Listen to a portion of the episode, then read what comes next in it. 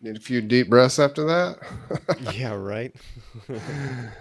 In with the presence, out with the frustration. Chicka, chicka, chicka, chicka, chicka. I think my m- main question wa- was to do with um,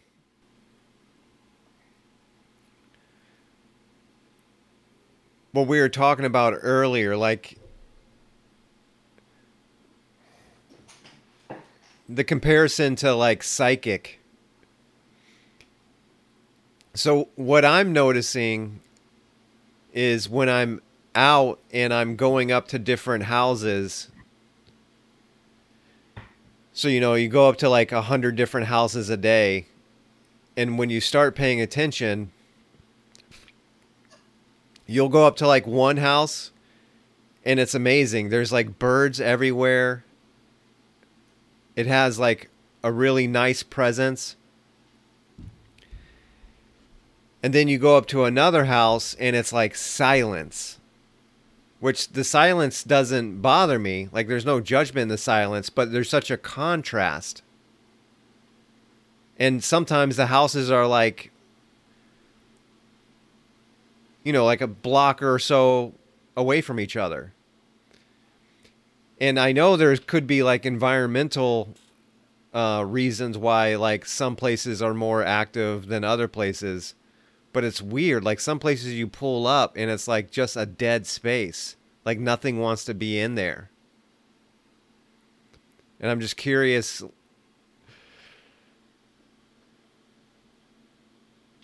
like is there something to pick up on there or is there is that ego and judgment creeping in? Like is that No, I don't. I don't think it's ego and judgment. So, I mean, the power of discernment. If you're walking up to anything, noticing a different energy, or, I mean, I wouldn't be hung up on on the fact that I I learned really quickly like the difference between judgment and seeing something clearly. And the example is like you know you go up to someone who's say smoking a cigarette and and at this point we all know it's bad for your health. So it, if you're looking at a person objectively, you can tell that they're, you know, taking in toxins into their body. But I don't, I don't resent them for it. I just see a person smoking and thinking, well, that's damaging their lungs. But this is no judgment at all. I think the judgment comes in when you add resentment, which is like your punishment towards that person, which is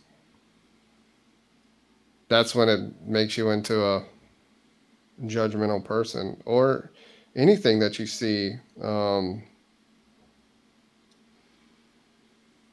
i mean you can see injustice all the time um, energy and people. You're you're looking at it objectively uh, just take for example the guy that went and shot all those kids. I mean you objectively you look at the guy um, and you know it's just an act of someone that was completely under some type of hypnotic force. And he did something very bad. It was influenced by something demonic something you know it's obviously some mental disorder there. But what is mental disorder? I mean it's the fact that you know, he believed a thought and it just kept perpetuating itself. But seeing that clearly now, if I, I think when we all get it wrong, like if you're, if I start to hate that guy as a matter of revenge, like inside, kind of like the Will Smith thing. Remember that weekend you were like hating Will Smith inside? Yeah. That's judgment that I can see clearly. But you've got to be able to look at Will Smith and say, yeah, that was stupid. We just don't add any emotion to it. But the fact that you're seeing things clearly when we walk up to houses, I mean, I don't think there's any ego involved in that at all. Um, you're just seeing things clearly. I think I'm just so skeptical of any thought process that goes on. And like one of the things that I notice is like you can go to like a scene in nature and like some scenes in nature you see and they're just automatically beautiful. Like they're registered automatically as beautiful. Some scenes in nature like it would you would consider it like overgrown or like lots of weeds or um not necessarily like a beautiful landscape but it's weird because like the weeds and like the overgrownness like if you stop yourself and you don't let that initial judgment in you can start to realize that there's perfection in the way that that stuff is growing too it's just different so if you're really aware of that judgment, like that first judgment, like is this a beautiful landscape or is this weedy and overgrown? And why am I showing up and depicting between the two? But if you're really are looking close, like quickly you will say this is a good scene or this is a bad scene. Like ju- and that's the beginning of the judgment. And then the reaction's very very tiny. Like it's not like the reaction with will smith or with it's a very tiny where you've just classified it. Like this is this type of scene. But as soon as you do that you're missing out on just observing the scene as it is so like for example i caught myself doing that and then I said I made an effort. I'm going to be I said I'm not going to judge like these overgrown areas as good or bad. I'm just going to observe them. And dude, when I did, I went to this overgrown area. I was I got out of the truck. I was going in to take a piss. And it was like complete weedy overgrowth like right in front of me. Like really really thick and I, and it's you know just leaves and brush like real thick. Like I wouldn't be able to walk five feet forward. I mean, it's that type of thickness, and I'm surrounded by it. And I just was still, and I was about to take a leak. And have you ever seen one of those hummingbirds that just mm-hmm. float in the damn air? Mm, yeah, they're so light. It rose up like right in front of me like right when I had made up my mind, like I'm not going to make that judgment, and it rose up, and it was not looking at me; it was you know getting nectar, but I was just like, like as soon as you make that commitment to like not have that judgment, it seems like there's more there, and I I feel like there's like a real discipline to that first birth of judgment in the mind. There's a real yeah, so discipline to not let that happen. To just not label anything, especially walking outside and Correct. seeing a pine tree. Not not initially even good or bad. Not even naming that. Yeah. Yeah, I I can see that. The only thing was the initial judgment. You think that you saw weeds and there was like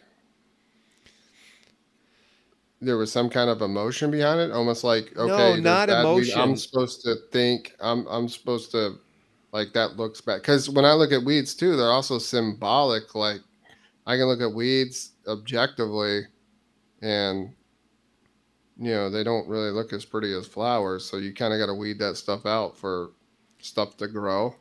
Kind of the way the mind works as well. Yes. Right.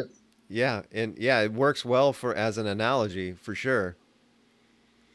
But then if you pay attention and you get close to the weeds, you, you realize there's blooms all over them. And it's like, why do we classify mm. one as better than the other? Yeah. It gets real yeah, weird. I understand. But I guess I guess visually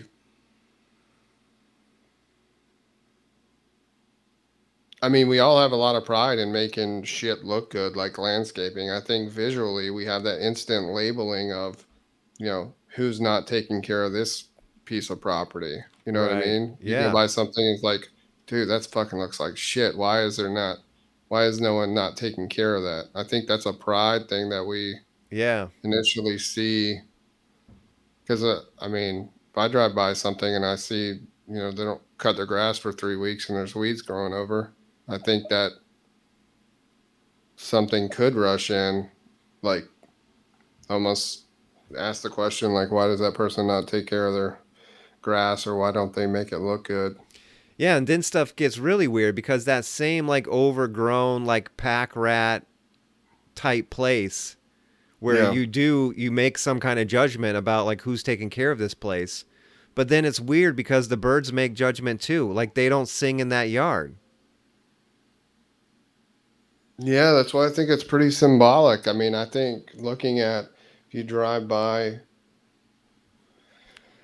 trying to see if another analogy will come, but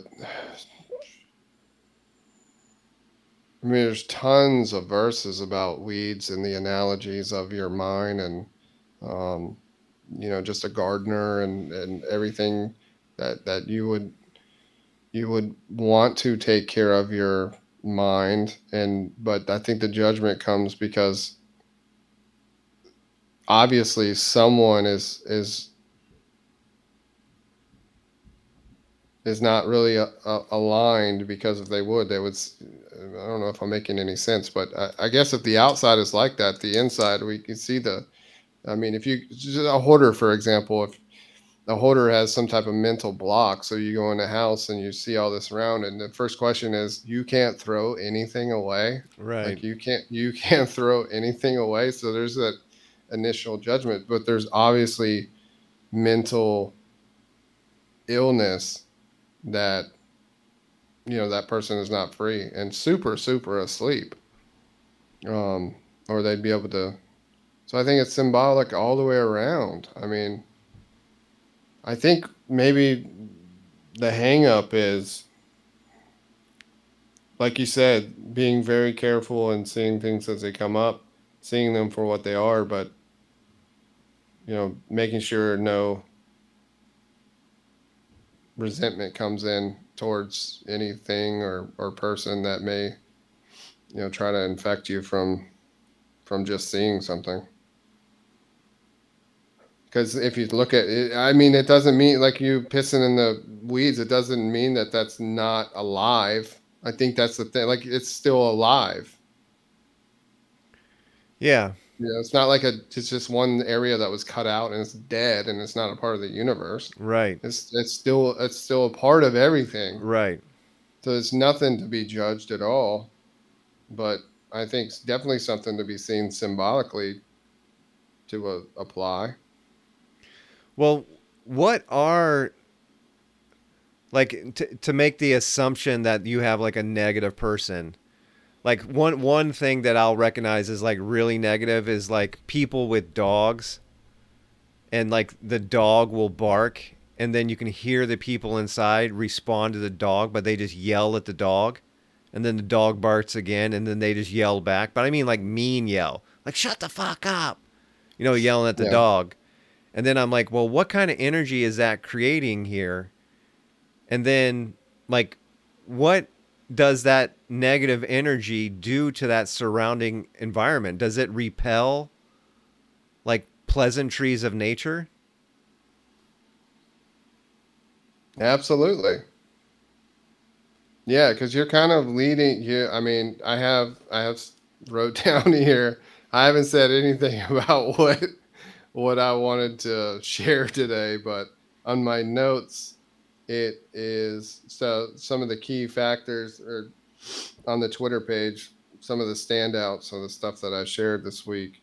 One was the secrets of the universe basically learning about three things energy, frequency, and vibration. Yeah. So every everything that you just said about a dog dog owner, that all has to do with energy, frequency, and vibration.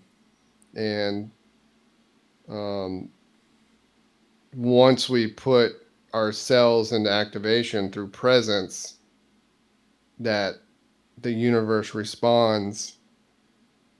That's where I think the faith comes in and we don't understand how truly powerful we are about manifesting things. So when I even right now, uh, my hands crossed and I fire my hands up and I start to hear or feel the blood in my back and my neck is getting chills and we're essentially affecting a lot of things around us, um, even down to this podcast. Um, you know, I that was pretty crazy for like 53 minutes. I don't think either one of us had really that bad of technical issues, but uh, and then the power goes out. Um, so definitely some crazy shit going on in the beginning. Um, but then one of the big things for me this week too, um, I think I even tweeted about it, was the confusion about ask and you shall receive verse and just how it's misconstrued over. Obviously, um, you know, people in a religion believe that you can ask God for something, and if you're faithful enough, that you know you'll you'll get that answer. But what what I think is very clear is that it's so mechanical and so effortless, but also built in. Like, I know me and you are special, but to a certain degree, like every single human is special in, in their own in their own right. Maybe we found something before, you know, ninety percent of people found. It doesn't make us any better or less. That, but the, the universe has built in uh, laws, laws of attraction, laws of ask and you shall receive, asking in, in presence. Um, and then something else I got wrote down is the seeds. Obviously, those are seeds, just like we talked about. Um, trees, plants, everything we see in nature works the same way for a human. We're just on a level of, of godlike. And the timing of that coming back, most people deal in time space or in a religion, they ask for something expect it back in a day, two days. You know, they say it's all about God's timing, but if something doesn't happen in three months, then it's like, oh, let me get angry at God. And that just exacerbates the situation.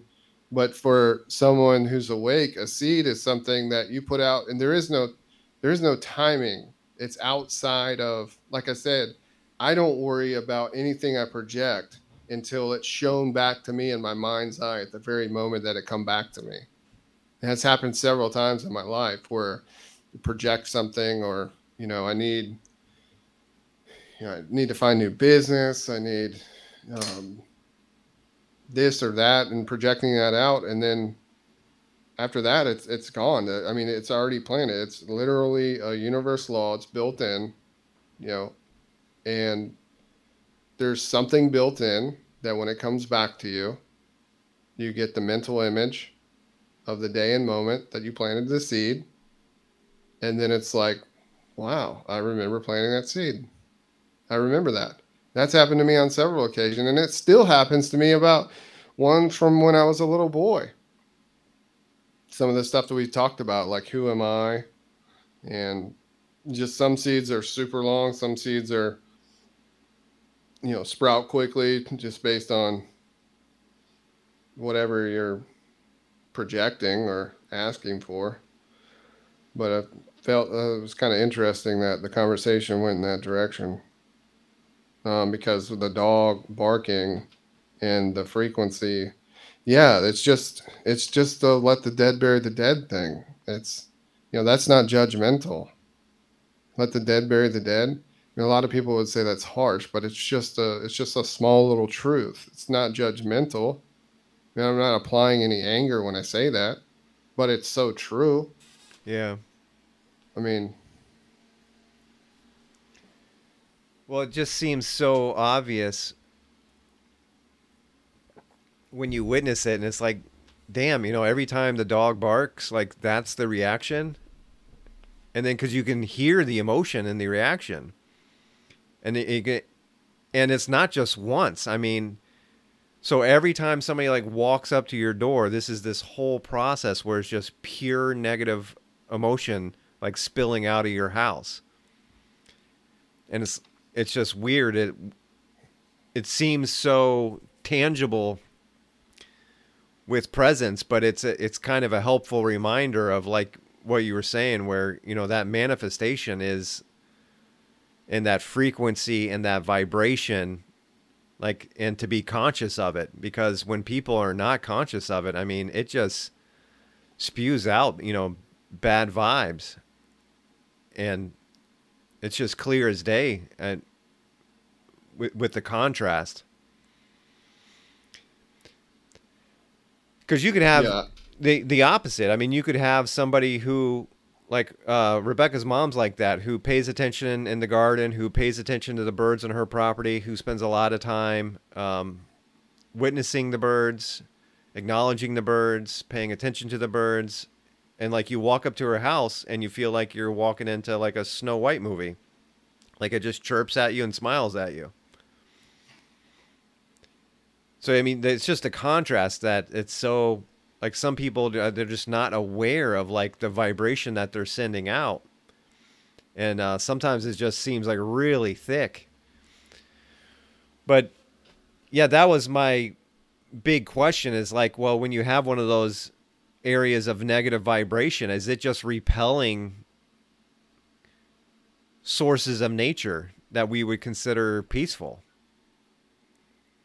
Like, can you walk up to a house and can you tell like one way or the other? And then like, is that like a sensitivity training thing that, you know, with devotion and discipline you could be working on to like, but then I don't know how to make that next step without like walking up to a house and then trying to figure out if it's bad or good. You see what I'm saying? It's like the premise is almost judgmental just to ask the question. Because like go up to a neutral house and then like really try to feel well is this positive energy or is this negative energy? But all you can do is like try to classify it based on something you're familiar with or the similarity it feels to like some other example. Like i don't quite know how to like start to hone it in. I feel like i'm feeling a lot but i it's it's that first little process of judgment that I feel like is uh, very, very difficult to dodge. Yeah. Um, I think you did, though. I mean, if you realize that with the hummingbird and the weeds, I mean, the fact that you're aware of that is is is is, is everything. But that you said, I wrote it down thought process confusion. And then for those negative energy places too, those those I see as opportunities. Well, I would I'd always keep my eyes and open uh, eyes and ears open walking into situations like that that you knew were negative. Because obviously they're sending out energy and frequencies and vibration that is not agreeing with you. So there's some kind of feeling there. Um, but thought process confusion. So I've wrestled with this too, as far as especially when I write. Like what I would have to do to get myself into a flow is I'd have to ask myself a question right? I'd have to ask myself something uh, to get the ball rolling. And then if I came to a block, I would have to ask myself another question. So that in your head, I think it's different. There's an ego thought process that goes round and round, but there's also in presence, there's not really words, but if you're asking something, something has to answer it. So it is like you're talking to yourself, so to speak. But I think if it continues to go down the rabbit hole, you know, obviously you can slip into like an ego conversation and now you're down. But for you, feelings and I found there has to be something that interprets what comes to you. Like you ask a question there has to be an inter- interpreter, right? You have to know what the words are going to come out next. You have to you have to feel it and it has to flow. So I'm doing that with you right now. But if I was in the car and I'm asked a question about something I was just projecting out, then obviously mentally I would tell myself the answer as it came to me as like a translating type thing, but that's not ego. But it can go down a rabbit hole into, you know, the egoic conversation in your head, if that makes sense. So it, Yeah, I don't does. think I don't think you're getting confused with the thought process because I think you're walking up and you're asking like intuitive questions. Well, there's got to be something that comes back to you in the form of an answer, but it is not words from the correct source. It's never like words. So you have to interpret it back to yourself. So it is kind of a conversation, but you know, there the ego could trip you up for sure in that whole thing and then all of a sudden you're just for 15 minutes been ta- talking to yourself Right. but uh, i that's my take on the thought process and Yeah, like we were saying this earlier today. It's I think part of it is like the presence is just going to come. Like that's not like for all all the practice and devotion in terms of like trying to stay in the moment, like I think part of the process now is it really doesn't matter what you do. Like presence is going to come check on you and it's going to do it often. And it's so it's not in, in terms of like getting stuck in ego or you know letting a rabbit hole play out. Because that doesn't seem to be necessarily and, i don't necessarily even have a struggle. I just i'm trying to understand the nature of like what this feeling is and then like i feel like i can trust it but at the same time that trust is like this um initially is this judgment. It's like you said let, let the dead bury the dead. The trust is initially like right away you know you see somebody you know really stirred up in their own thoughts. I mean it's i mean immediately you make at least a judgment of well they're not present right? So you kind of start off on that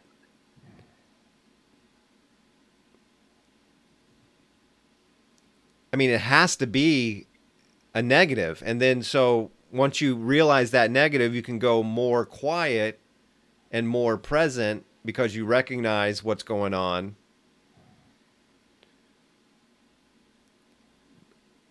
But I'm just I'm just wondering like what to do with like that information like I'm the old me I think is trying to build that organized process where like through the experience I build on examples and I move forward and I'm stronger at classifying than I was before. But it doesn't seem like it works that way.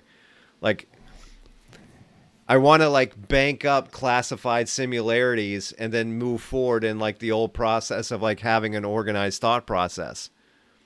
yeah that definitely seems like you're getting hung up in the ego Yeah. as far as intellectually trying to build that mainframe back again Yeah. and because without it it's like you just it's so um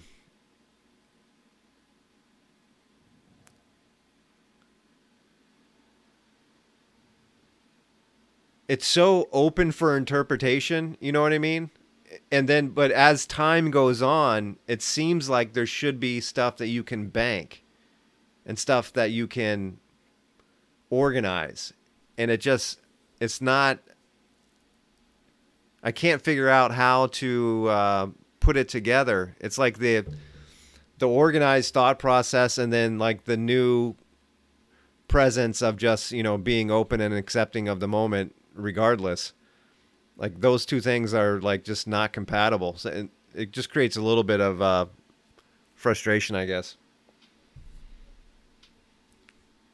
Yeah they're uh, definitely not compatible i mean because pres- like you said presence is going to come knocking on the door yeah and and it's like inevitable to weed those constructs out again. We had something interesting happen. We we all went down to get a snow cone, and I was taking KK on Sunday to the playground, and we drove uh, past a convenience store, and there was a guy laying down, obviously homeless, and we, we didn't know if he was dead or not. I mean, was literally like laying just in an awkward position, like if someone got shot and they just fell down. That's what this guy looked like. Yeah. So Hayden sees. I didn't see him. Hayden says, "There's someone. I think he's dead or something." So I, I turned the vehicle around, and we went up there, and Hayden went inside and told the employees, and they ended up coming outside and waking him up. And the whole time I'm thinking, you know, he woke up and I saw him. Obviously, he's completely distraught and something's mentally wrong. You know, possibly really asleep. That's the same day I bought that tripod for my camera. So if I have opportunities like that, I'm gonna set that bitch up and put that shit on record. Yeah. Um, because I think that's the when you're talking about experimenting or trying on. There's no one. That's why I'm drawn to that. There's no one closer to awakening than the dude sleeping on the ground outside of a convenience store talking to himself. There's no one closer. Doesn't seem like it, yeah. So I think that could happen like in the snap of a finger. I think it'd happen with possible eye contact or, or just energy. I think it's it's just a hundred out of a hundred people bypass that guy and they just say, like just like you said, they what do they do? They make that mental judgment that the guy's obviously a loser. He effed up his life. He whatever. A hundred out of a hundred people bypass that guy. So you would it would never be an opportunity for awakening as far as like a brother like trying to help someone out because no one would stop and ever talk to this guy. You know that's true. 100 out of 100 people. Everyone despises those type of people. They make that mental judgment like the weeds like immediately when you see someone like that. That's hard to control that because everything in you wants to say, "Damn, what did you do with your life?" Yeah. You know, everything wants to say that. It's almost worse than the house because you're looking at a human, you're like, damn, how could you let yourself go this much where you're homeless? How could you not? And, but I mean, it's, compassion just has to come in. But I think those are the ones that are the closest um, to the light switch coming on. I mean, I think they're they're right there. They just need to like be nudged just a bit, you know. Yeah, those are definitely interesting cases. And those could be spectacular. Yeah. They could be spectacular in terms of video. Yeah. It could it could be mind blowing.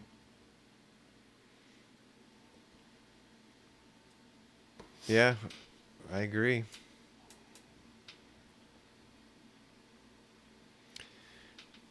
Osho was talking and he was um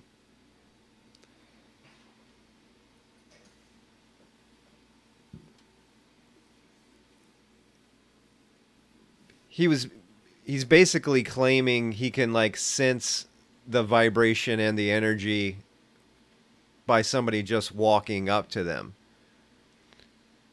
And He that he can. Yeah. Someone walking up to him. yeah. But when he talks about it like that's I I still like can't quite figure out like why like how it's done without judgment. So if somebody walks up to you and it's like this is a positive frequency and then somebody walks up to you and this is a negative frequency and for him it's all like closer to consciousness or moving away from consciousness. I mean, is that just confidence in like so your judgment now is in the energy and the vibration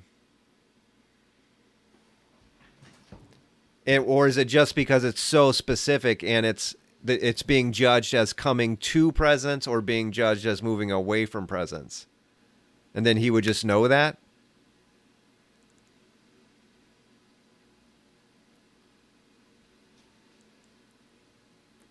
Well, I think you've had some experiences, you know, with mother that you that came into your life and it shot you into more presence, right? I mean, you didn't add anything to it. To the presence? Yeah, I mean, if anything, it got stronger if a negative energy came in. Yeah. Yeah, big time. So I, I don't know where judgment comes into play into that all that. Yeah, it's Yeah, it's very interesting. He was talking quite a bit about um,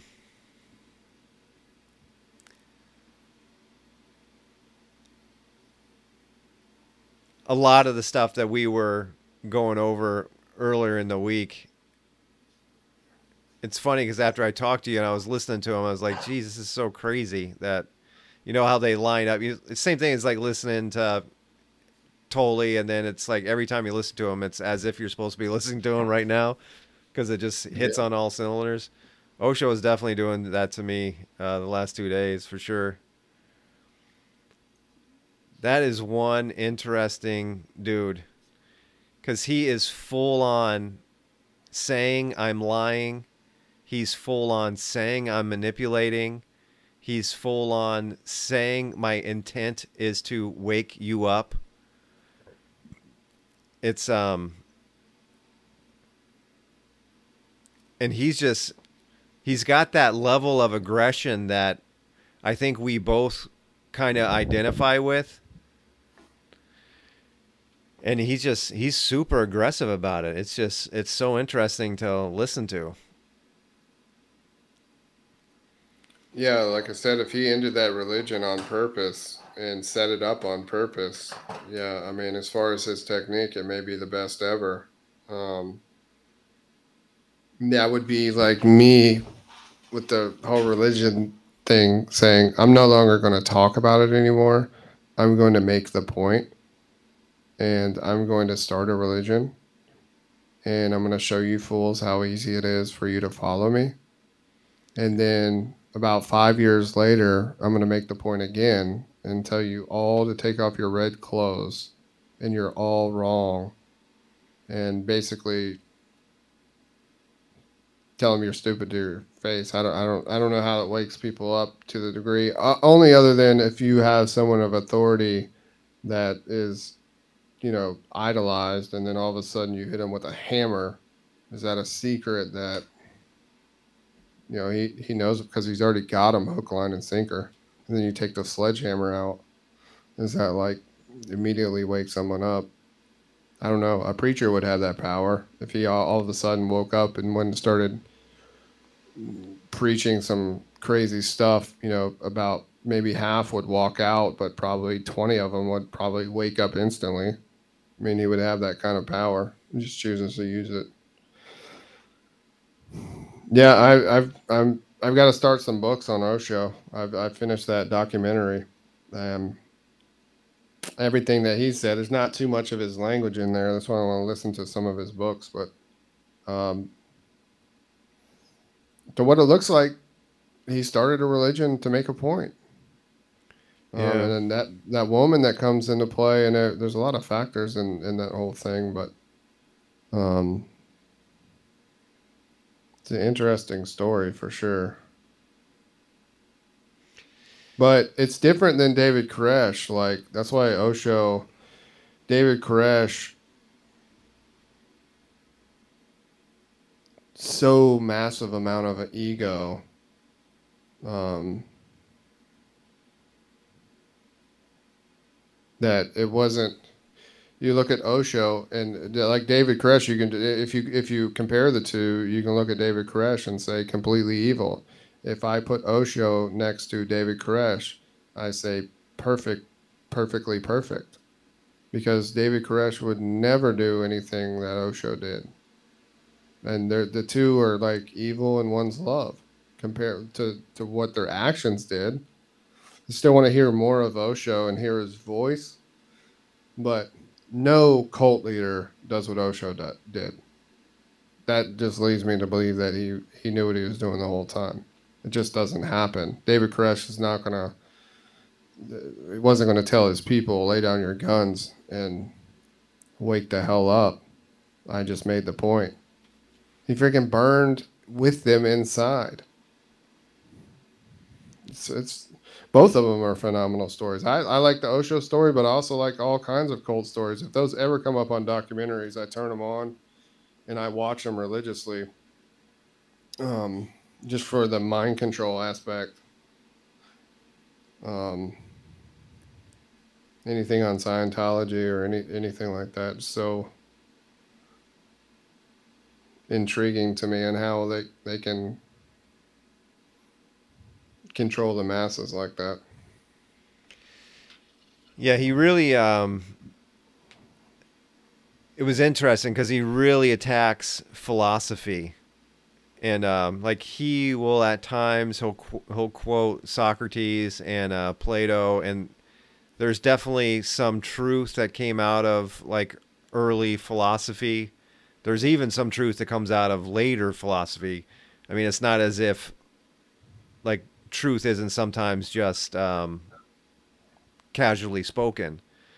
But uh, man, he goes after philosophy and kind of scolds the whole practice of just setting the mind up in traps to move in these directions where there are no answers and the mind just relishes in the fact that there are no answers and just keeps on creating more and more questions about these things that have no answers and you know you build all this structure.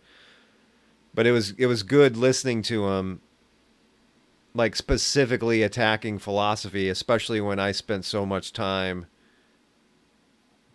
wrestling around with philosophy. And certainly agree with him that most of what like the philosophers are doing is just like coming up with more and more unsolvable questions. And like now it's so easy to see like how that's just so inviting for the ego and it's just this trap of you know strengthening your own pride around your own conclusions it was I've definitely never heard anybody deconstruct philosophy the way that he did. It was pretty interesting. Yeah, and I he, mean, he's not impressed. He would say, "It's stupid. It's stupid." saying, saying, setting up questions that you can't answer is, yeah, that's the ultimate um, ego. Uh, I mean, just the pride of I'm I'm going to be so smart that I'm going to find the answer for a question that there is no answer for. Right. If a tree falls in the forest and nobody's there to hear it, does it make a sound? Well, you know, what came first, the chicken or the egg? It's like, geez. Yeah, but the tree in the forest thing, I mean, you know, thinking about that question, you know, you can trip yourself out thinking, I can figure this question out, you know, yeah. I mean? and actually believe, okay, the tree falls in the forest and have a concept of what what you think that means and claim your own rightness and um he he uh Osho he, he seems a bit harsh like Roy Masters is that what you're saying? Oh he's extremely harsh. Is he? I definitely want to listen to him because I kind of find the harsh ones I love Eckhart. When he came out and they put him on Oprah, I actually said, "Thank God this is not someone like Roy Masters. Thank God this is not someone because Eckhart Tolle, I think, was perfect for the role because if he would have come out swinging like a Donald Trump, then I don't think it would have been as widely successful as as that rollout was. But then again, I thought it was going to be really successful, and I thought, damn, the whole world is hearing this. We are going to see some crazy progress so I was spiritually, I was excited at that time. But I was, in this back in the day, Roy Masters had gone on talk shows like, you know, like Phil Donahue way back in the 80s and 70s. He wasn't taken well because he was kind of like Osho. He was 100% aligned with the truth 100% he was going to say but it, again it was uh, he he was like a Donald Trump. I mean, uh, Donald Trump is, I think he's, um, he saw the truth and he was going to speak it. And uh, I know Eckhart says, you know, sees the same thing as well, but he has this just a totally different style, um, and it was a different um, flavor to me for sure to um, to hear him and then hear it told to the whole world. But I've seen Roy Masters get massacred on stuff before. Like Roy Masters was shit on completely. He like sued the New York Times for defamation and he won like multi-million dollar deal that he um, they just really demonized him and you know even Osho is not is is kind of demonized by a lot of people even to now. But uh, Eckhart seems to have transcend transcended all of that just with his style because he he he tells people the truth, but it's so delicate. I almost think it's uh, maybe a little bit too delicate, maybe. Yeah. I mean, it's piercing. I hear Eckhart when I turn him on. I know, I know who he is. I know where he's coming from. And maybe that was the perfect person to to do, you know, on a global level to get that popular. Like Osho. But I love the harsh style. I love it. I love the harsh style when I know there's no anger attached or anything because it's so piercing. So There was- piercing. the um one of the questions there was a lady so one of his disciples uh put the question in and she said um she said i had a really good meditation session and she said and it was so good that i thought i was going to die and i got so scared that i was going to die that I ended my own meditation session. Like that's her question to Osho. And Osho goes like this. Oh, you fool, you so stupid. You fool. You missed it, you fool. And just goes on like that. Like, "Oh no, you missed it, you fool." And just keeps going on and on and then just basically tells her, "If that ever happens again, you die." You die. That's what we're doing. You die. You must be dead. And he just goes off and just doesn't let her. That's crazy. I gotta Yeah. hear that. What is this? Is this? Where is this from that you're listening to this? Um, the secret of the golden flower. So it's the actual what? The secret of the golden flower. You can get it on Audible. It's like 50 something hours long. It's brilliant because it's like a sermon. The golden flower. Yeah. So I I love that style, and I but I mean if that would have been on on a global level, it could have ended. I just I don't know how successful it would be. I mean, you see Donald Trump the way he is. I mean, 99, 95 percent of people hate him. Just and that I don't even consider him.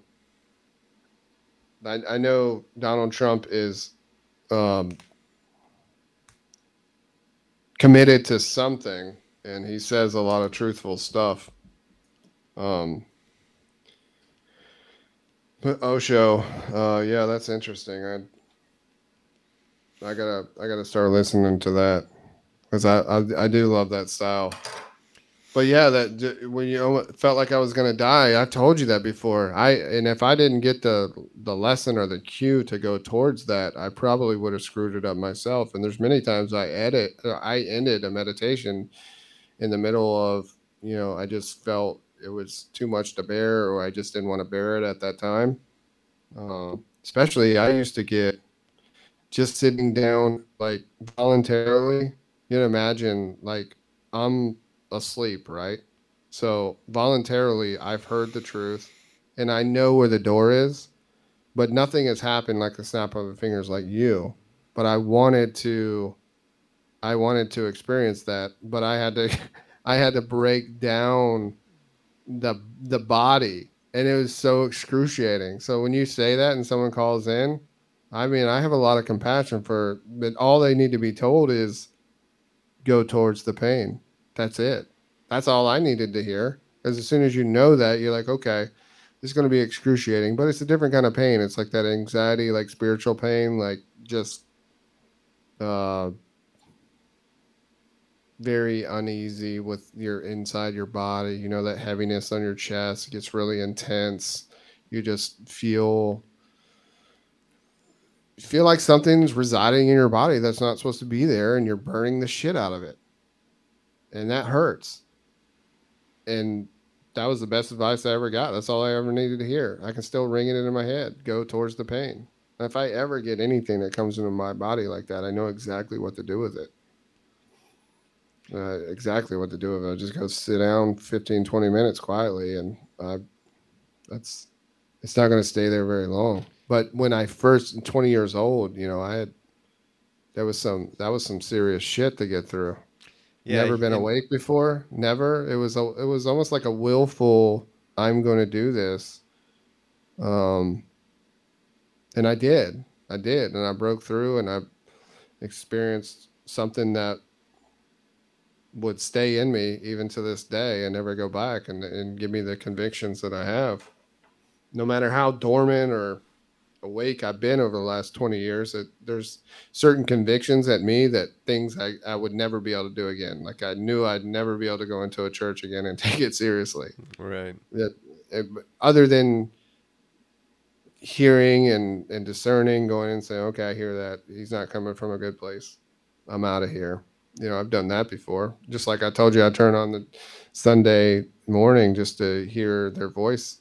I do it on both levels. Hear their voice not hear their voice.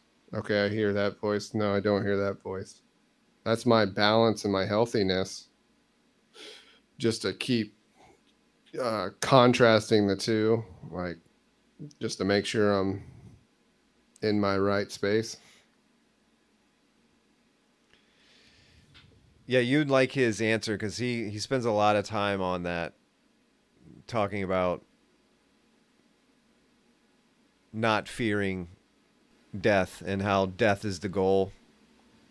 And of course, he's talking about ego death, but you can tell that a lot of them must be a little confused. Um, but it's a very interesting answer. It yeah, ego death for real. I mean, yeah, it feels like you're dying. Yeah. Everything you knew of yourself is about to die. Yeah. It's extremely painful. Yeah. And I'm completely baffled by your awakening. Yeah. Completely baffled by it because I didn't know that was possible. I mean, uh, possible, yeah. I heard, but never someone so close to where never, never in a million years did I think that was going to happen to uh, you of all people. I mean, that's that's bizarre. Yeah, you had, you had that good uh, tweet recently where he was talking about that, like just some people, you know, not seeking not searching, not spiritual, just suddenly have a massive awakening. I mean, it seems like he's yeah. he's. What is that? I mean, from my point of view, it's just like your house of cards it just falls down. It's I mean, it's just from what I was saying before. I mean, I think you can kind of start to grasp like the way that my mind wants to constantly organize and build up some sense of certainty for me to act on and move forward with with some kind of advantage. I mean, I guess it's superiority, but I mean, it's also just survival. And you just build up that house of cards and build up that house of cards, and then it's like one day you try to lay a card and the whole thing falls down.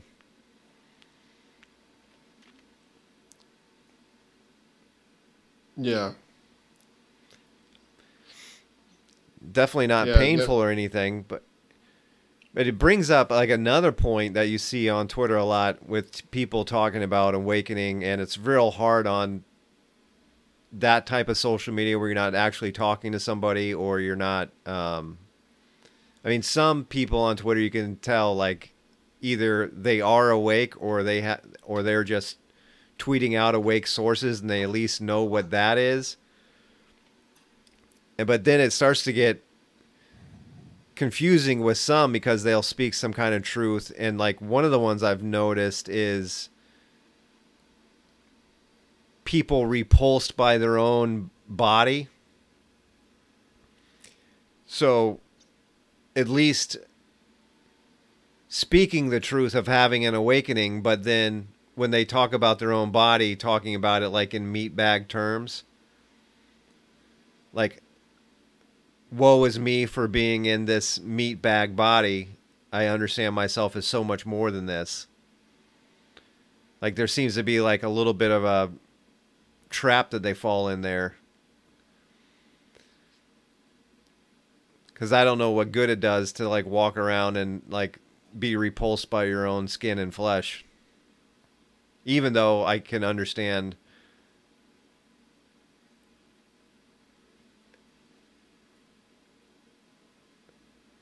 I can understand the God concept in, in, terms of like understanding yourself in all things. Like, why wouldn't you bring your own body like into that with you? In terms of that piece, like, is there like a little hang up you see there on like social media with like the awakened crowd, or have you not seen that hold up with the social media crowd as far as what? Have you not seen like what you would notice as like awake people talking bad about their own bodies? Uh, I haven't picked up on it. No. Yeah. Here's that post. Some people awaken spiritually without ever coming into contact with any meditation technique or any spiritual teaching. They may awaken simply because they can't stand the suffering anymore.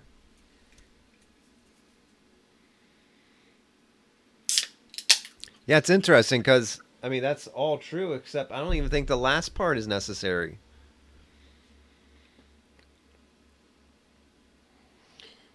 then that other good one was nothing happens until something moves. When something vibrates, the electrons of the entire universe resonate with it. If you want to find the secrets of the universe, think in terms of energy, frequency, and vibration. Yeah, that's Nikola Tesla, right? Yes.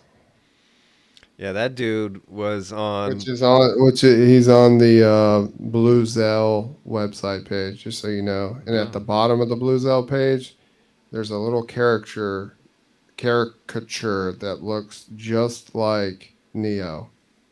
And I think it it could be Keanu Reeves as Neo, but Nikola Tesla is on the front page and at the bottom. I'll text it to you cool. so you can see it. Looks just like Neo. Uh, and that's my 2022 pick if you don't know. It has begun. Today was the first day of something big.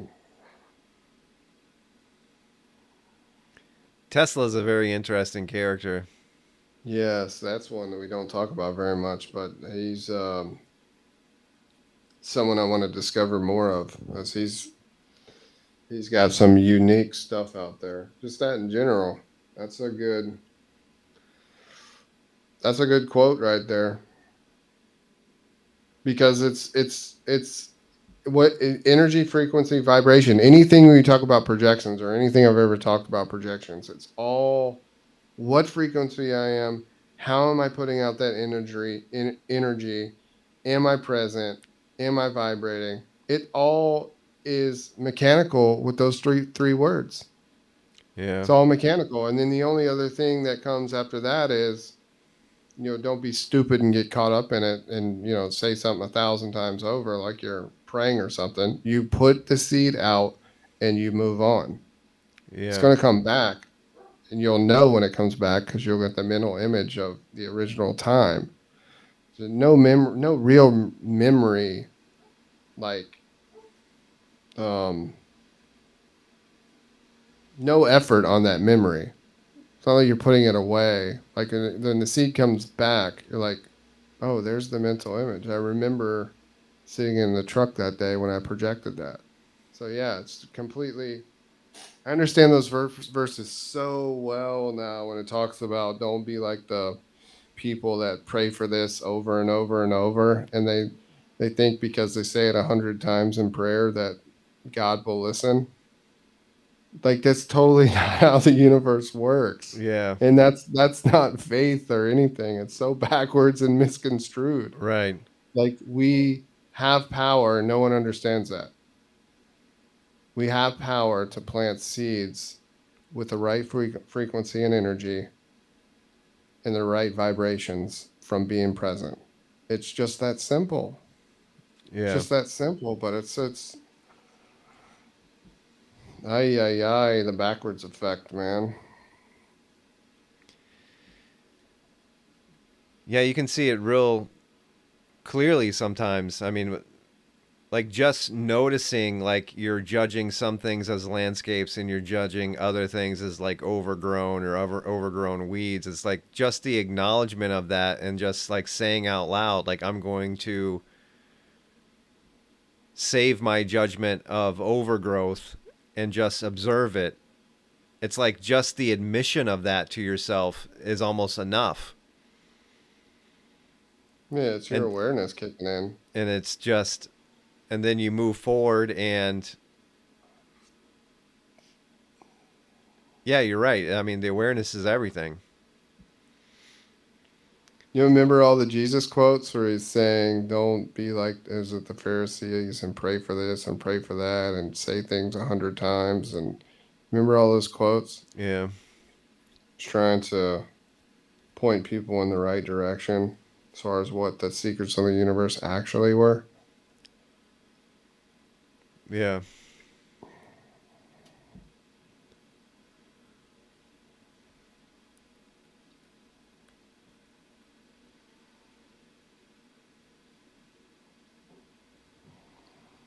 Yeah, I'm gonna look up some more of his for sure.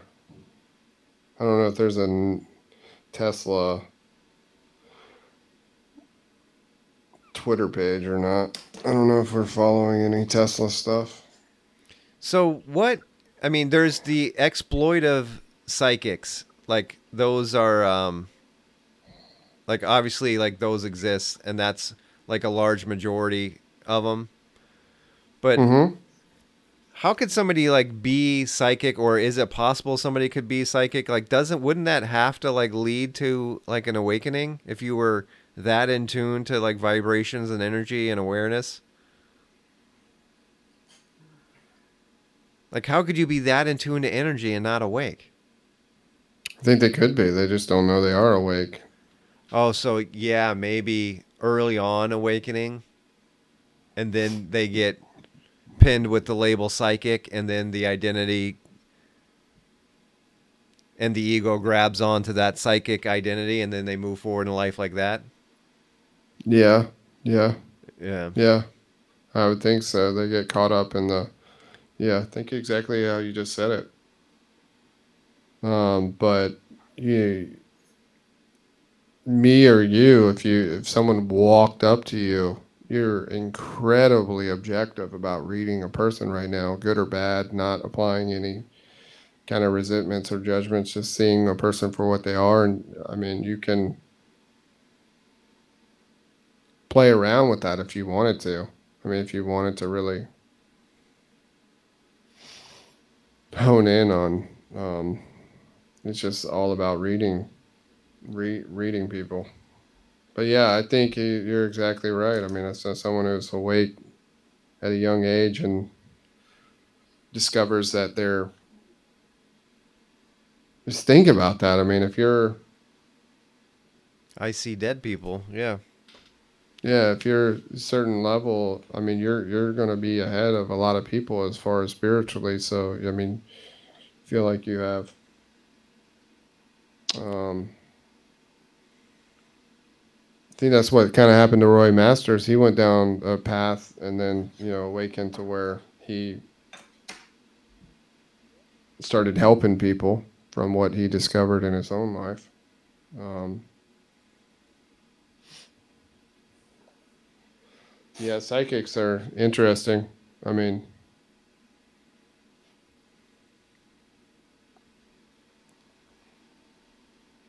Because I don't, I don't, I don't, I don't know if it's that far fetched that if someone does have some kind of gift that's awake that can see mental images in their head. Just though I just told you, um, I've heard some of them before. You know, I told you, you know, you plant a seed when it comes back to you, you see the mental mental image of it. I mean, I assume that every that everyone is capable of that, but maybe that's um, more prevalent for people that have the photographic memory. I don't know, but with someone that does that, from what I've seen, is that they see mental images in their head uh, of symbols of what you know roses tell them to share love with the person that's passed away.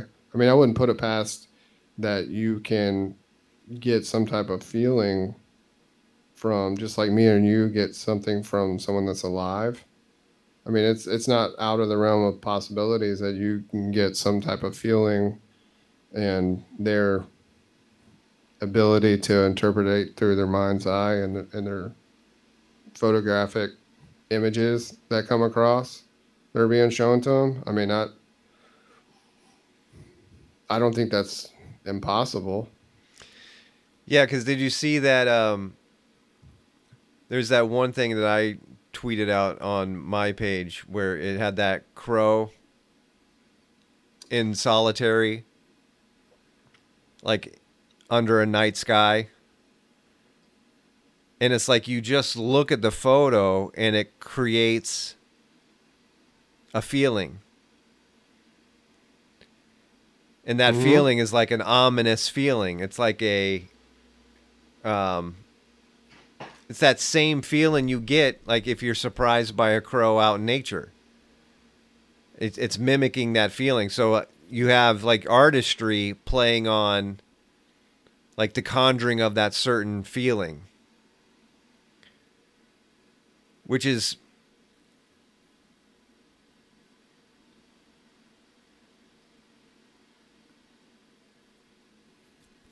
Yeah, so somebody with just a photo in their own head, and especially if you don't know where that photo's come from, so you know some spontaneous image popping up in your head. I mean, that's definitely going to cause a feeling.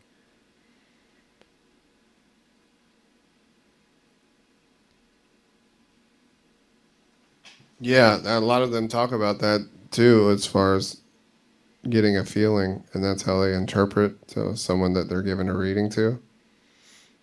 Is that where you're getting at?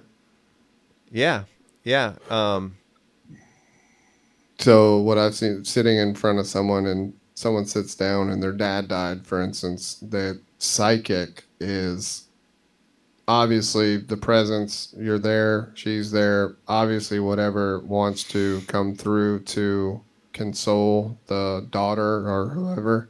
I mean, that's instantaneous if there's some type of medium there that that's already there. So you're aware of that presence and then you're aware of your body and they go to certain places on their body that they're feeling like their heart their stomach is hurting or their head is hurting and they use mental images in their head what they're being shown i'm not i'm not going to say that that's not true i mean i've seen it happen before i don't think they're full of shit by any means there's definitely like 80% of psychics are you know kind of full of shit and they're just really good at reading people. So you take a weak asleep person and you can just kind of toy with them however you want if you're mentally stronger than them. But what you're talking about, I think it's very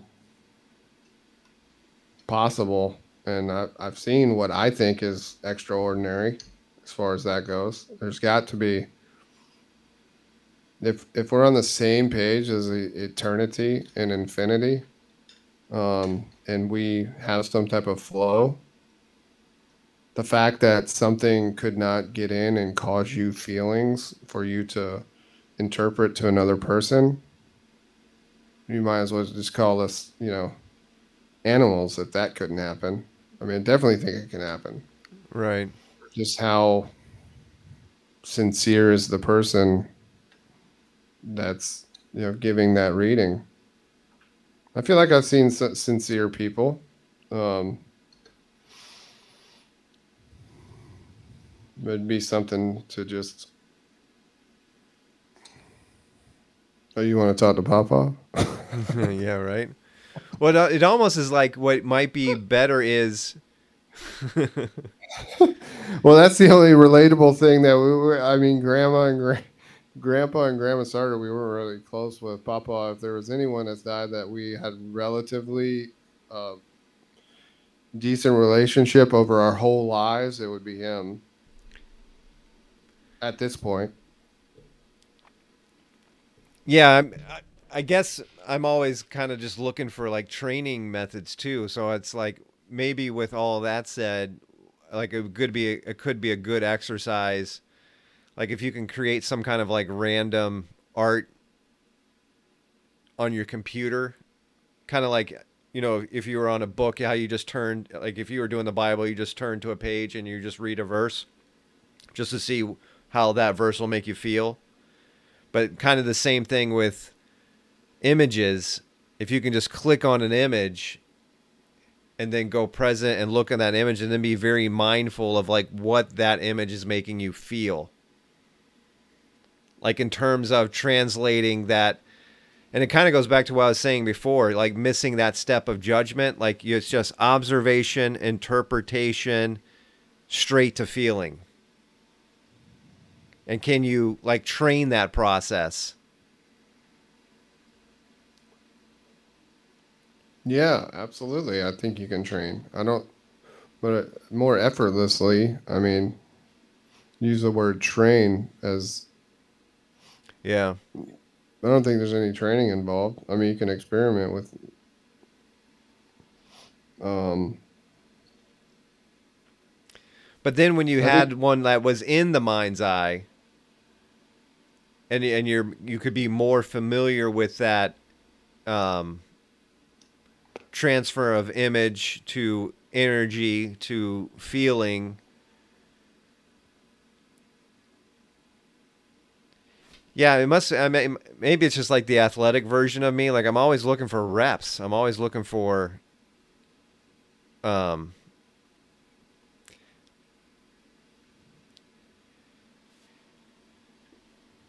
practice. You know, I'm always I'm still like just trying to figure out like what it all is and like what um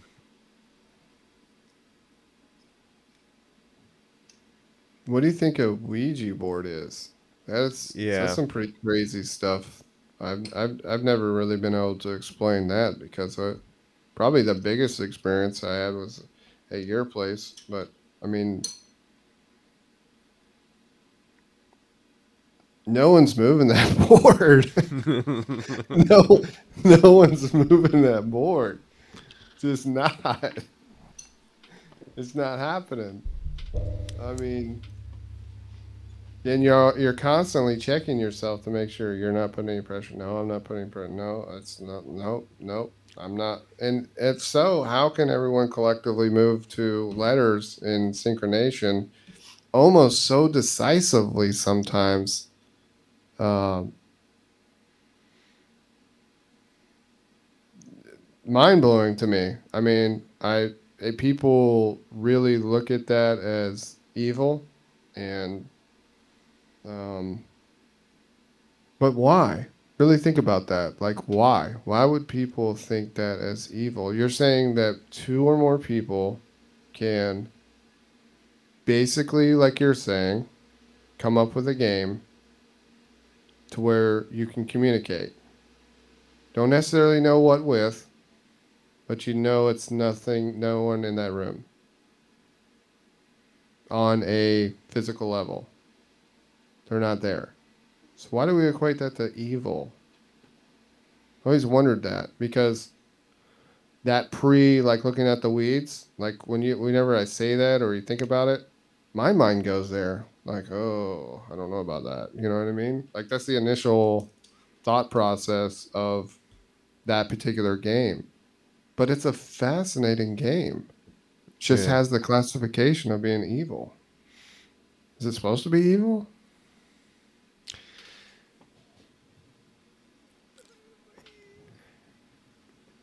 Yeah, it's I. It, it's tied to so many evil stories that go way far back. Is the problem? I mean, it um. It kind of gets a reputation, and then once, if you just look at the mechanics of it, when it's so unexplainable, like anything that's unexplained, kind of automatically gets the evil treatment.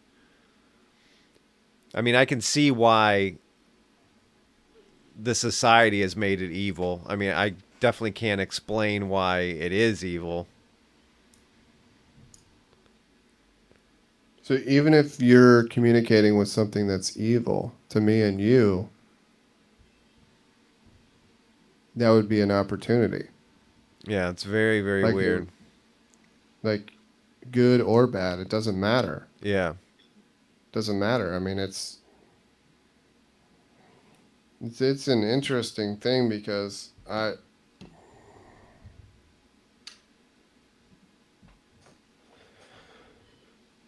because the universe works on energy, frequency, and vibration, and that's what that game is designed of. Yeah. Energy, frequency, and vibration. Everyone's on the same page. They're all playing the same game. Um, everyone's energy is focused on one spot. And probably, no matter if you're awake or not, everyone's probably pretty present. Everyone's probably vibrating to a degree. Not that we have this massive awakening, but whenever, you know, when you're playing a game with three, four, five people, your mind's not wandering. So you're Yeah. you're you're all are pretty much focused on one thing and you're all there Mhm. no one's no one's mind is wandering off so you're all in everyone's all in in that game it's just a something i've never understood and that's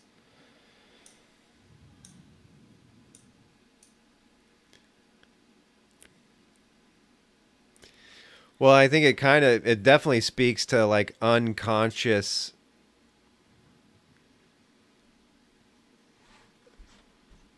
unconscious movement like within a group. I mean, that's it's a demonstration of how vulnerable we are at all times when we're unconscious. I mean, you could be moved to say anything. I mean, even one person. I mean, it's um it's a display of unconscious manifestation and it's it's a example of why it's important to remain on the conscious side. what if me and you did it while we were awake though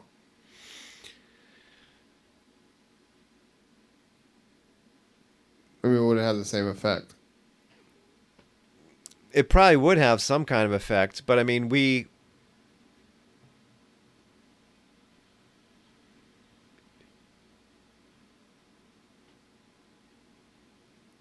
it yeah, I don't know that we would I mean, one of my things in the beginning was I think I love demons. I mean, I was just so grateful that greed and lust and wrath was taken away from God. I mean, is that the whole purpose here that evil serves is to cleanse God of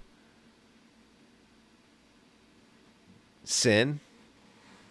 And if that's the case, then why don't we respect these like receptacles of evil?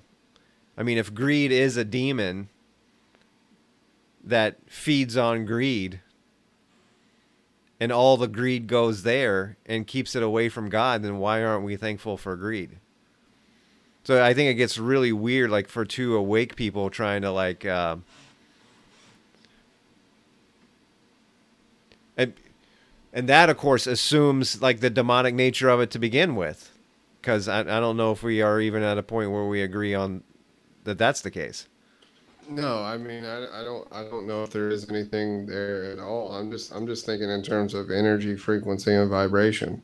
There's obviously something to that that's always been used in a negative way. So if it's always been used in a negative way, I mean, you get back what you put out. So I'm saying with two Yeah. awake people, what are you attracting? Attracting something something different possibly i don't know Yeah, it's interesting. I have no yeah, it's always been a fascinating um, thing, for sure.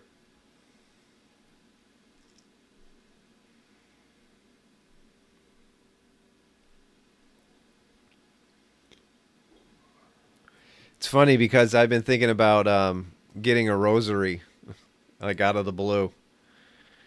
It's that. Have you ever seen like the Catholics where they have it's like lots and lots of beads and then there's a cross on it and they normally wear it like around their wrist and hand.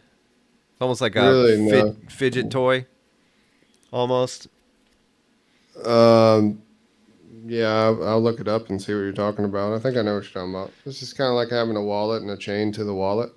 Yeah, and it's just so you would just have it in Yeah. your hand, and it's just I don't know something about it where it's definitely not religious for me. It's just like that symbolism, that tangible symbolism in your hand of spirit and form, like that tactile reminder. Yeah, that's why it's the interest, the the instrument that's used to eradicate demons. Not Yeah. saying that it needs to be present, but it's it's about the past and the present right there. Yeah, I've kind I fe- I feel a pull to get one for some reason. I would. Yeah, I'm I'm definitely thinking about it. It's That's funny though because that, um, we don't have prism. religious stores up here the way you guys do down there. No, you. di- Well, I don't even think any of them would have what you're talking about because they they're so out of touch. There wouldn't be. No one, no one here would even think exorcism is attainable at this point. Religion is just so far gone. That's why I bought those prisms. yeah, it's fu- I, I was just there, dude. Wow, that was cool. I I you literally like spoke it right out of my mouth. How were those fucking prisms? Uh, yeah, I mean, I, I got them. I haven't played around with them too much, but uh, when I started to study what why a prism is the way it is, I mean, you have light is slowed down, and every color is a little bit slower, um, which creates. No, I'm sorry. I'm sorry. It a prism bends light. When light bends, you know, it's a triangular. That's why I thought the pyramids they have to have something to do with some type of prism prism technology uh, because of the design of the pyramids. They're like perfect triangles on each side. But a prism, when it bends light, starting from the first light, uh, it's almost like one is slower than the other, so it separates that light all the way down. It's like this weird phenomenon in nature. The only reason you see a rainbow in the sky is because the reflection of the freaking water bends the light. Uh, or just the in the sky, you know, if you have a, bunch of uh, water vapor after a storm or Yeah. something, the reflection of the raindrops Yeah. bends the light to create a rainbow. It's absolutely insane to me. But I thought there's some kind of connection as far as, like you said, something like a cross to that degree, something symbolic. Um, it's got to be something to that. It's got to be. But I, I've I played around with them a little bit. I already burned one demon out of me, so I'm working on the second one. Nice. Uh, no, but they're they're interesting to hold and carry around for sure. Because I've I I haven't turned the lights off and really played around with it, but it, it's definitely a trick to it. Getting the light in in daylight, it's kind of hard. You put your cell phone light in there, and you can you can get some rainbows. But I I I want to play around with it in a dark room, and see what I can do. But it's it's interesting for cer- like how does that happen? Like if you think about it and you don't label a rainbow just like we're you know saying don't label anything like one of the biggest things you want to label right off the bat is a rainbow. Like, oh there's a fucking rainbow. Yeah. oh look at the pretty rainbow. But if you don't do that and like ask the question why like when light bends why does it turn into the seven primary colors like what what the fuck is that like Yeah. why? Why, when light bends, does it turn into seven beautiful colors, and they're like our primary colors that we use to this day in crayons. Yeah, it's even crazy. we wouldn't have that without the rainbow. yeah. We wouldn't have that. And so you have light which bends and then breaks into the seven colors, but then with those seven colors, you can start mixing and you can keep separating and come up with more and more colors to infinity. Correct. So it's symbolizing oneness, which is the light. And then as the light gets interpreted or bends in any way, you start the refraction of it, the separation of it. And that just keeps going on to infinity. But it's very, very similar to the human experience and it's very similar i mean even if you like understand what the eyes are doing and how the eyes are even interpreting light it's like you come from this place of one where we all come from and where we'll all go when we're done but the process of like taking this form is like this segregated process that just goes down to like infinity and we can see clearly now it doesn't look like infinity right now, but as soon as we start creating worlds in this world and then creating worlds in the world that we created, like it's just going to separate smaller and smaller separations as it moves out until it's so small and it's so far away that eventually it'll be hidden from God. It's very, very weird. Very, very weird how the light demonstrates the separation and then Yeah. as humans you have you get to observe it and then live the separation Mm-hmm. and then like the whole religious thing like why we like like the rainbow i mean bill maher just did a big bit about it it's fucking hilarious but it's like god's clearly an asshole when it comes to the rainbow story. I mean you Yeah. flood the earth destroy everybody and say and, and you turn to noah and his family and you say okay you guys did great. My bad. Sorry i destroyed everything. Here's my promise. Here's my promise. I'll never do that again. I'm never going to do that again. That was a one-time thing god pulled out the fucking destruction card. I'm going to put that back in my pocket. I'm never pulling it out again. Here's the rainbow. That's my promise. It's like what kind of fucking story is that? And why are we all so intrigued by it? Like what a demonstrable story. Uh, It's the, it's the kind of stories in the Bible that makes the Bible look bad. And Yeah. The kind of stories in the Bible that you look at objectively awake and you're like, that doesn't make sense. yeah Like who who put that shit in there? yeah Well, Well, that's that's a perfect example of it, man. That, that that is the most bizarre story of, and it's so for the people that are asleep. It so energizes people that are the blind leading the blind because they're so in love with this angry God. They're so in love with that, and it's it's it's the reason why we've created what we think good behaviors are. Go to church every Sunday more devotion, do a devotion every day. The more devout you are, the less, and the more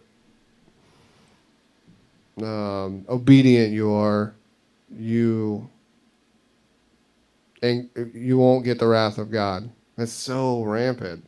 That that's so powerful as far as mind control. Such a hypnotic force. Um, if you're asleep, to continue down that path and um, that that rain. But Noah, God dang, who the hell picked Noah and his wife? I mean, Jesus, Yeah. really? yeah Too evil. How the hell? That's a that's a mind job too, because you like humanity. All of humanity was that bad except for two people. That's pretty bad. well and doesn't I it mean, it seems too like there should be like a good story there. Like there there's a point to be made. You know, like um the story of Job is a good example of it. There's a point to be made that the universe doesn't owe you anything. Just because you have existence you know, the universe doesn't promise a easy ride. Anything can happen. It doesn't do you any good to feel sorry about the chaos of what life is. There's there's a lesson there where the rainbow and that much destruction seems like it could play into like a fairly decent parable. But you're right, it doesn't work with like the angry god thing. Like it I guess what we should just rewrite the Bible, you and I. We just start at the beginning, rewrite everything. Uh, so people are that people do that every day. not a, it's not a bad idea, but most people that are so entrenched in the Bible, they don't like to read other books because no one, no one can attain the spiritual power of the Bible days. It's called Yeah. the ancient God syndrome. Yeah. The ancient God syndrome. People talk to God back then, but they don't talk to us now. Right. Right. Uh, one of the craziest Yeah, they say that out loud. Yeah, one of the craziest red flags I ever get when you were talking about knowing people by them fruits. I used to have this guy that worked for me, with me. Not to name any names, but he was um lived in a small town. I could tell right away. His wife went to church. He was he was on the bandwagon. You know, he he had to do the right thing. That's what he kept saying. Like that's not the Christian thing to do. And we would have these long car rides because he would uh, worked in Atlanta. Um, this is back in the ice cream days, but you know, drive to Atlanta. So I had a couple hours usually with this guy, um, and his thing always was um, trying to scare people into salvation or Christianity. And one of the biggest red flags, or when anyone says, you know, and God said to me, one of the biggest ego trips ever. I'm like, I don't even have a response for that. But anyway, that that was the car ride where starts getting into you know, I don't think you understand, but people are going to start popping out of cars. You're just, you're one day you're just going to see cars are crashing, and the reason why cars are going to be crashing is because uh, the people that are saved are going to be pulling out of their cars through the hood, through the motherfucking hood, up to heaven, and the cars are going to crash. So you're going to have mayhem. You're going to have cars, obviously some of the drivers are going to be taken out. So they're just going to run into trees, they're going to run into buildings, they're going to run into other cars, and all of a sudden you're going to have chaos in the matter of one day.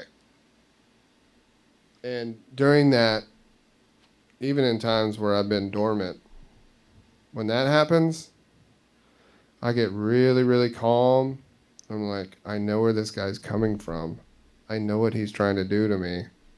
And I'm just going to sit here and observe him and it's going to go back inside to him. And when you don't react to that type of behavior, the response always is, man, when I tell that to other people, they get scared, or some of them even, you know, they ask questions or, or, you know, and I just sit there and I stay calm and I, I don't interact with it or anything. And it's almost baffling. And when none of those questions worked, he turns to me and he says, this is making you uncomfortable, isn't it? As though he's preaching the good word and it's affecting me so much that I can't even really communicate that well to him. Right. I know what's going on, but he's actually making the false connection in his head that he thinks he's actually piercing me and that I'm just in this state of uncomfortability because I haven't given given him authority yet to save me. But those m- moments for me are very impactful because around here, if they ever happen, they hit the the non-reactive calmness hits them like a ton of bricks, and they don't really know what to do. And it's I've done that to people, and they like call in reinforcements. Like literally, I've done it to people, and they like they like call their preacher and tell them, you know, may need to go see this guy, or, or something. That's happened before. It's it's craziness to me, and and the more it happens, the calmer I get. It's kind of like this when you feel things. Um, if there was a preacher coming to my house right now, it'd be game on. I would get like super calm, and I know exactly what's coming. I'd know his motivations. I'd know who tipped him off. I'd know everything before he even walked in the door. Right. But yeah, those. Uh, I love those moments.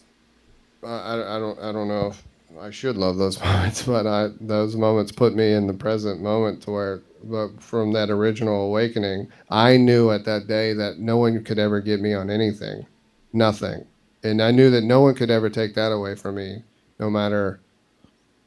No matter really how, like you said, even if I'm present, not present, presence is coming back to me regardless, and I I have the power to discern. I'm not that nothing can ever happen to me where I'm brainwashed or hypnotized or intimidated by fear, fear God or anything like that.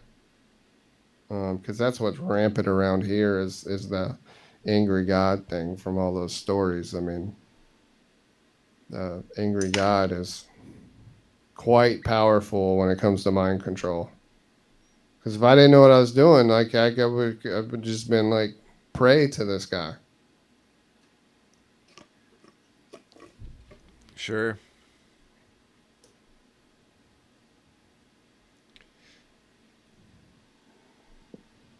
And I, uh, when that happens, a piece of me got inside of him, and I know it did. And I know probably to this day, he probably secretly still hates me inside.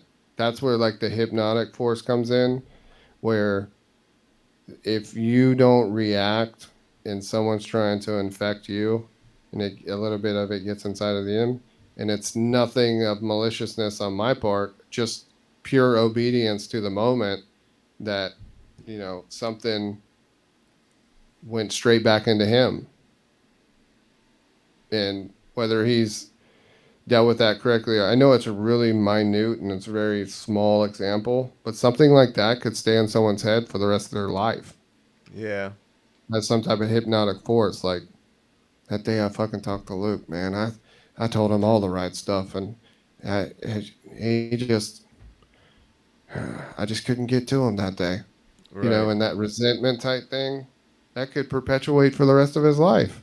Yeah. And and I didn't even do anything.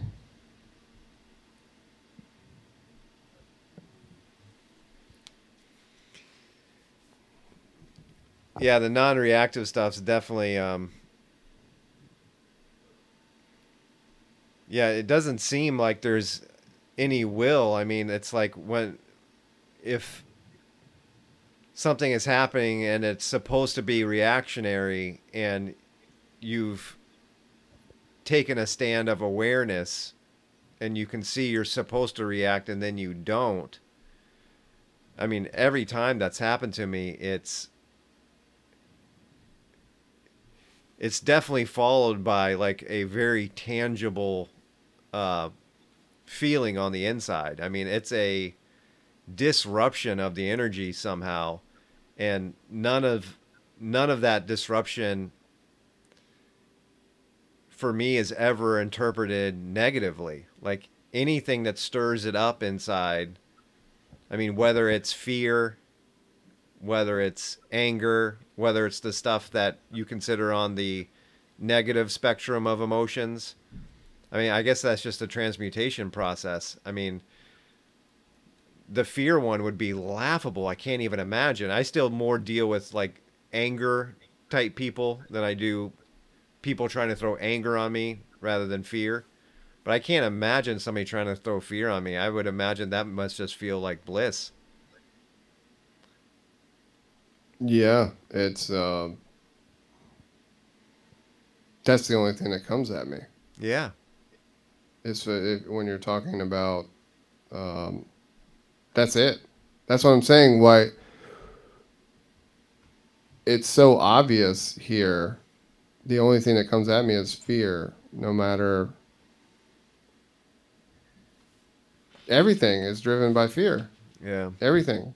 Every uh, it's all driven by fear. So when that fear is trying to project onto me, yeah, it's a beautiful thing because I I don't I mean, I, I see it coming from a mile away and that's why it's so difficult to see the backwards thing because you know 99 out of 100 people would get that fear thing and they're hook line and sinker based on fear and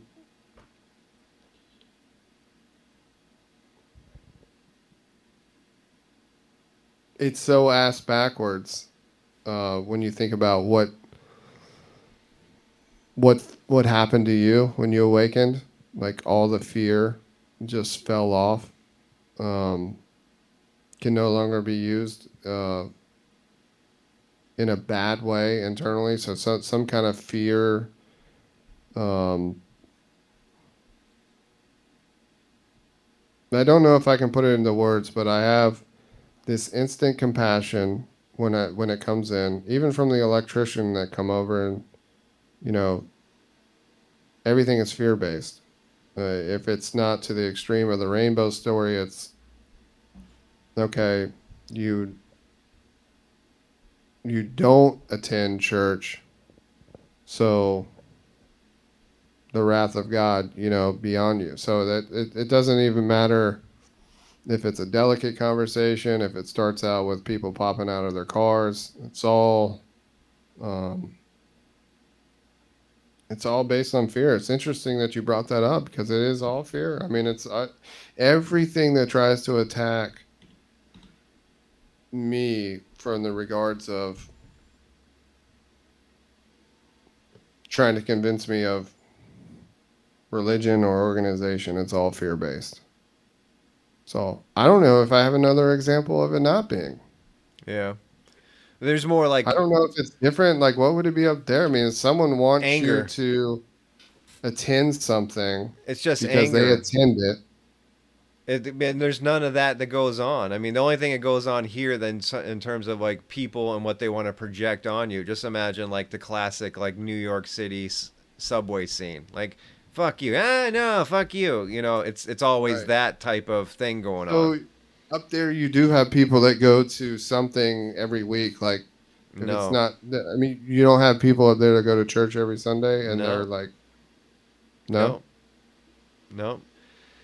There, You you have churches up there? there is one locally. He said there is one. There's this one down by the grocery but it's store. Unitarian, and it's specifically like it's non-judgmental. It's it, you wouldn't even recognize it as a church. You just go in, and it's just a place to gather, and they don't even believe anything. Everybody can just believe whatever you want to believe. It's not certainly no fear. It's just for those people.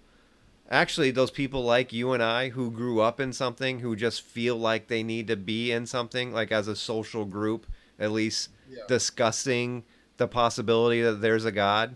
I mean, it's it's like on that level. And then people there don't even fucking believe there's atheists there.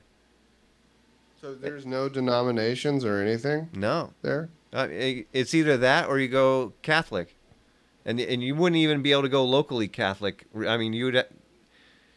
There's some on the outskirts, but yeah, it's either Catholic or Unitarian. So Catholic people, there's no Catholic people that religiously go every Sunday. I'm sure. Yeah, I mean, they're probably on the Catholic level pretty devoted, um, but they they're not very like outreachy. It's almost like they just know better up here. Like, there's no that the the majority is clearly the non-religious.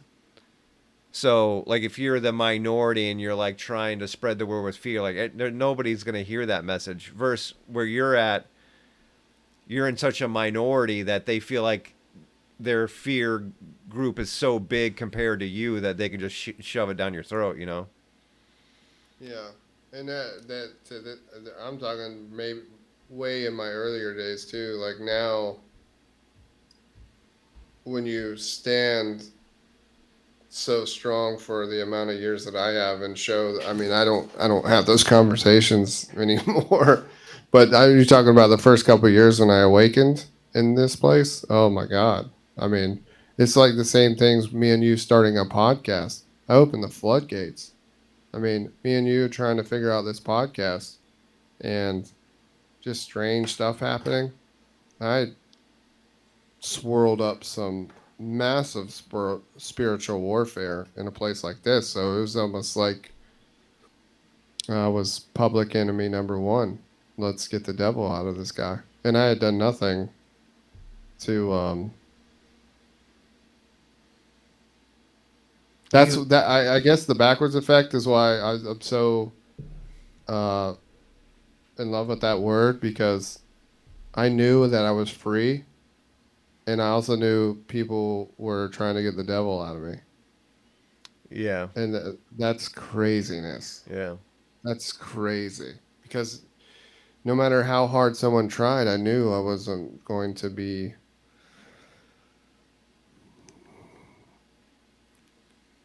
Intimidated by fear.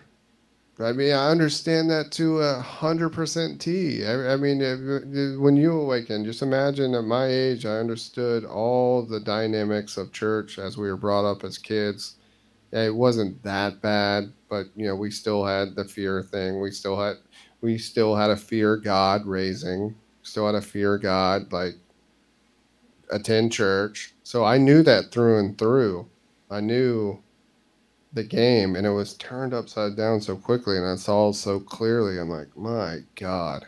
And now all these people are gonna try to get the devil out of me when I knew exactly what just transpired in me. But it gave me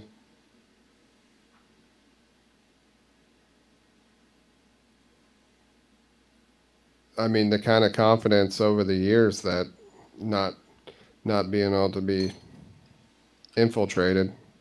Um, and then you were just the icing on the cake. I was like, Yeah. What the? Oh, but yeah, it's been interesting. But no, I mean, the last 10, 15, 10 years, I mean, that this doesn't happen on a regular occasion. These are just older stories back when the spiritual warfare was so. I think when you awaken that first two or three weeks, you were putting out some serious energy. You're putting out some serious, like, okay, a motherfucker just woke up in a 50 mile radius. We're sending the the archons after this like the the things in the matrix that look for things that are alive what are they called Uh, Sentinels. sentinels yes they and and it's funny because the sentinels have no match for someone that's just awakening but when it that first initial energy that first two or three weeks i remember it off of you. It was throwing me back. I mean i talked to you i'm like this motherfucker is like just a walking light. And you and it sends but to the negative in, like something um they want to find you and they want to destroy you immediately even though you know you have 100% of the power to just not react at that point but something happens in the universe for like oh motherfucker just awoke send out all the sentinels we're gotta get his ass. Like it's weird. And now to start this podcast with all the technical things that are going on i mean that i, don't- I don't i don't understand. I know we're gonna get to a point it'll be fine but we're we're playing with some serious stuff and in the same breath i know it's serious and i i don't don't think it's any match for what we're doing but it's just funny to me all the things that happen along the way Yeah, it's definitely funny. and now we have two people that are starting a podcast like this this is some serious spiritual warfare stuff serious it's like i mean Yeah. staying committed to this process we'll get there um, but some serious warfare stuff going on Yeah. because now we have microphones Yeah. And nobody's listening right now, but nobody wants microphones. Nobody wants microphones. Nope. Cannot share this message. This is big time. Yeah. This does feel more like a podcast now with the microphones. I'm really digging it. this is like this is like getting real. I'm feeling I gotta get one of those adjustable microphones like you have. But shit's getting real. Only a matter of time. yeah, it's it's it's funny the amount of power in like the non-reaction. Like I, I mean that's really so backwards from the way I thought before. Like there's so much the reaction whether it's, you know, fear, the reaction always overrides the feeling. So that way your your intent and your awareness is now on your reaction and the point of your reaction and like the whole system is designed to distract you from the feeling and then it's like as soon as you do it and it's like how does it take so long? I mean for me i'm 45 years old. How does it take so long to like just try not reacting? Like you think like you would stumble on it beforehand but you don't. You just automatically react all the time. But then like when you do it once and like you have like the true like not only did I physically not react, but internally, I didn't let my judgment distract me in this moment with reaction. And instead, I just stay calm and I feel what I'm feeling. It's so backwards from like the way that the whole human condition uh, programs you. I mean, that backwards, in fact, it's very interesting when we talk about like the church and the social structure and stuff. But to me, I'm always just stuck on the inside process where I, I, I, I can't even describe or put into words like how powerful non reaction is. And then it's like, how is that possible? It just it's like it's just beyond belief. You know, it's beyond certainly beyond what you thought was possible before. But I mean, even as as is happening now. I mean, my favorite one is you know like the dog that startles you. You know, you're not ready for it. You know, it's really close. It's eh, five feet away. It startles you big time. So I was scared because it surprised me and immediately like that fear i knew not to engage with it.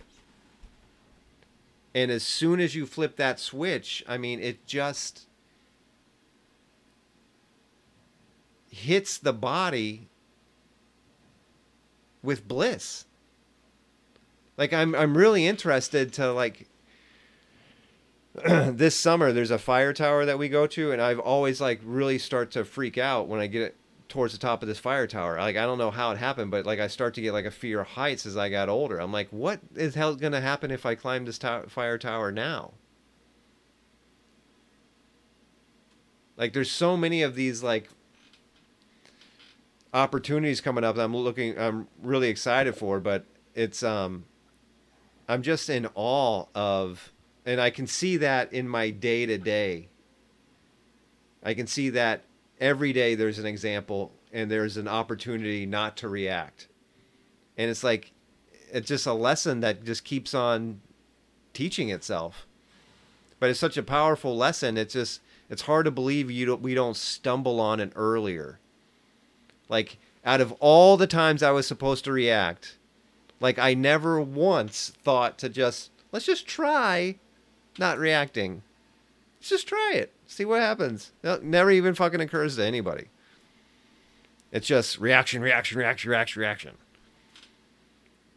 It's the definition of being asleep. Yeah.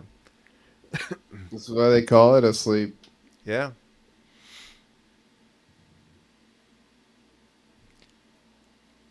Yeah, that's. I'm definitely in, am, amazed by the power of the like non-reaction. It, it just blows me away. Still,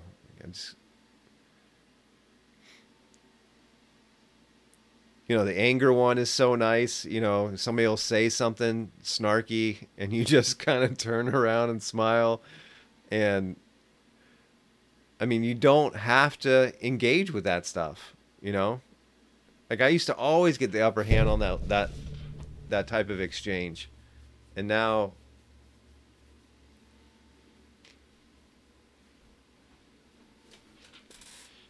I mean, some people they must think they're getting the upper hand, but yeah, to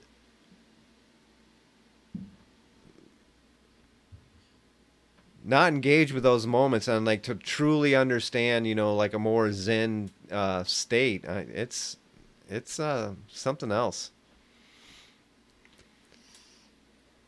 Yeah, the non. I mean, even if someone thinks they got an upper hand, then they've reacted to you. Yeah. And something something happens when someone reacts to you and you don't react, and a piece of you gets inside of them. You're actually like loving them and winning that war. Um, and they don't even really know it. Uh, but I mean, it could be a seed that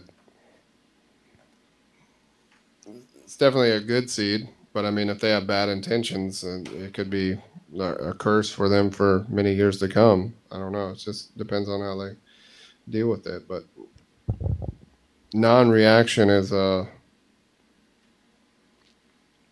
form of love where you stop like any kind of a sleep, a momentum, and you just kind of stop it right in its tracks. But so many people feed off of reactions that when it hits someone that it stops at, it's that's that's powerful. That's where the opportunities come in because most people get angry if you don't react to them. That you you actually are repelling them or you're going to attract them to ask the right questions. So if someone got angry at you and you didn't react, um, even from the bum on the streets or to the volleyball coach, they either get more angrier and distance themselves or they'll realize something different and move closer to you. Does that make sense? Yeah. Mm-hmm. because 30 people that get angry like for instance you're reactionary and a lot of some people are asleep but they don't understand why they don't react to everything so they're looking for that almost to a degree and if they hit some oak tree and they're like you know if they're ready or want to be ready or want to start asking the right questions you're throwing out attraction for sure yeah it's up to them which direction it goes to. They either come towards you or I think with me and you, there was obviously an underlying trust um, already there. Um, so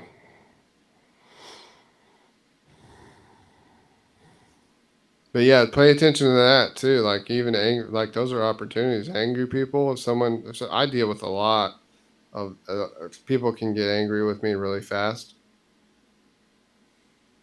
Uh, so non-reactionary in terms of that, and um, I've seen that attraction thing take place to where they want to um, ask questions because it's it's kind of startling, startling physically too. It's something almost like zips them. Someone gets angry with you, and you stand there and you don't react, and you just love back. They do get like a little. Zzz, yeah. you know what I mean? Yeah. Most people just continue to be reactionary and maybe even get angrier, but there are some people that realize what's in you and they just start to ask the right questions. Yeah. I suspect a bum on the street that was angry and you hit him with love that it would be like a strong attractive force. That's what I'm thinking anyway. Makes sense. You getting tired? Yeah, it's almost ten. This is a good, good call. Good call. Good call.